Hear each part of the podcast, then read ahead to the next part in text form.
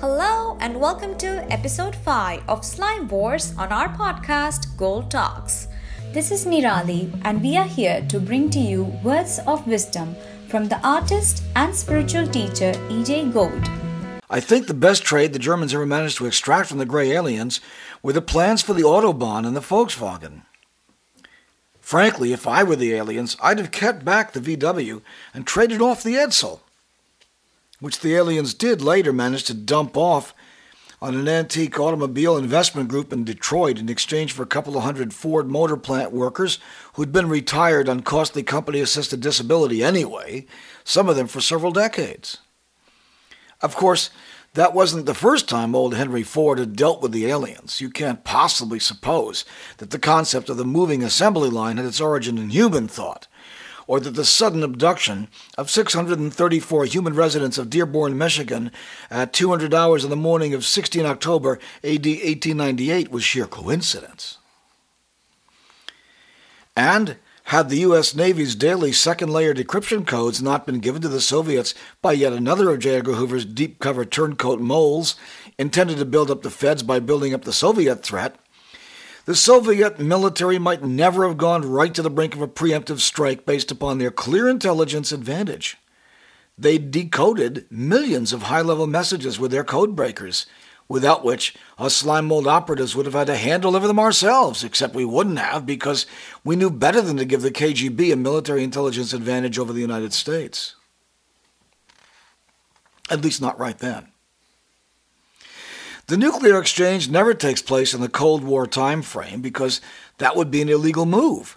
And then we'd have to throw the percentage dice three times or pay a 15 parsec penalty.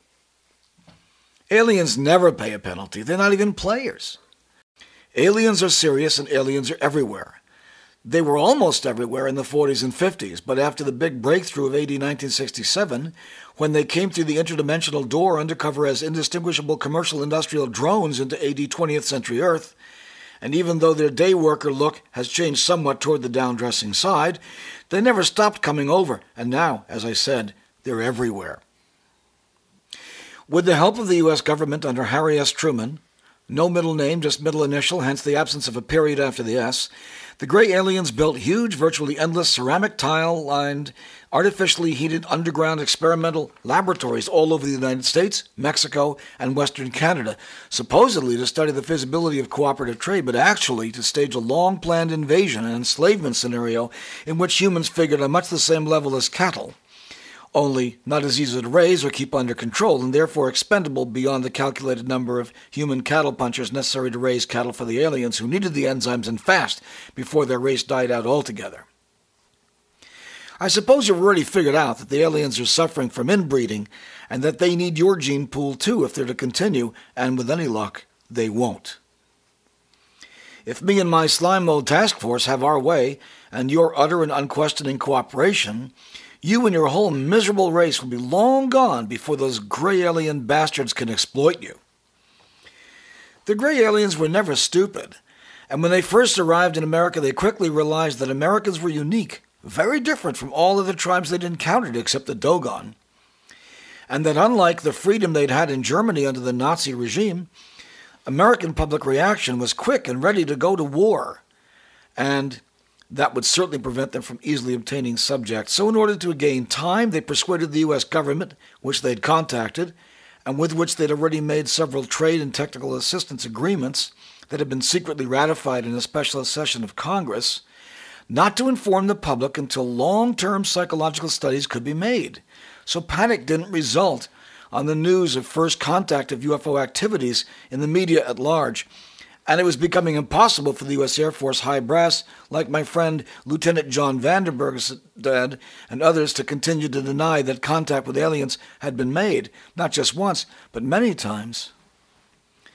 It was becoming harder and harder for the U.S. Air Force and other less visible agencies and units to deny that frequent UFO crashes had occurred, both in desert and mountain areas in New Mexico, Colorado, California, and Arizona frequent because the early anti gravity scout craft were inertial guidance and therefore inherently unstable in low tech computer conditions, a situation long since remedied by us slime mold agents who made sure we gave them enough computer technology with which to hang themselves and anyone foolhardy enough to be an alien's playmate. It was, by your year AD 1957, impossible to deny photographic evidence and direct contact information from unsmearable contactees that indeed gray aliens and possibly other taller and better looking species from other worlds have from time to time been taken into custody and brought to a special study area, which was completely secret until it was uncovered by a few sneaky civilian creeps who didn't know they were crapping around with things better left uncrapped.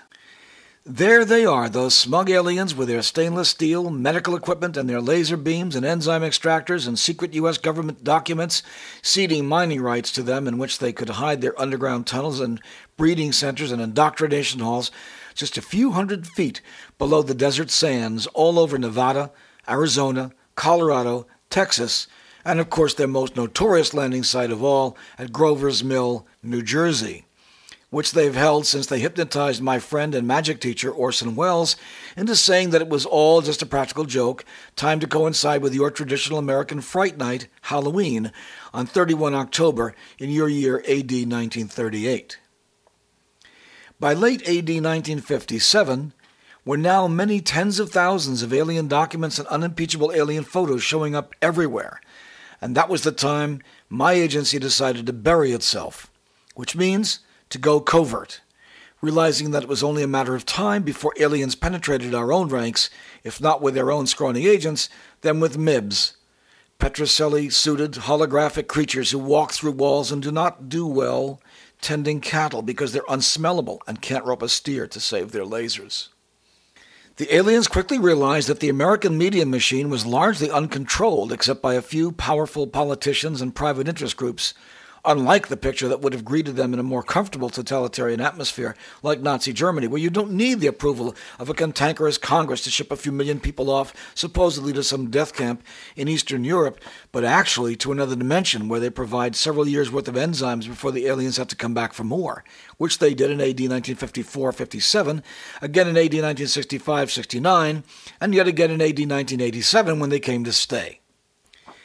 So now you know why there's all this sudden eruption of political and ethnic strife and horrible pandemics and unthinkably huge global natural disasters just around the corner in your horoscope.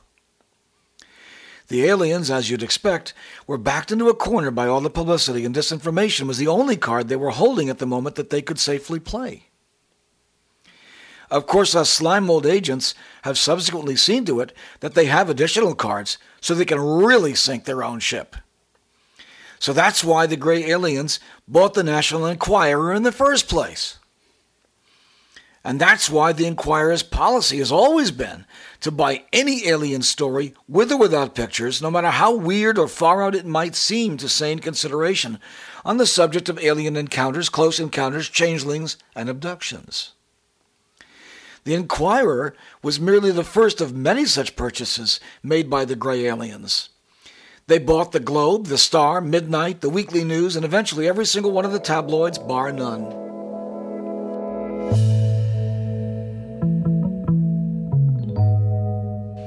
Thank you for listening to our podcast. Gold Talks is produced by Nishit Gajjar and sponsored by Jukebox Mind.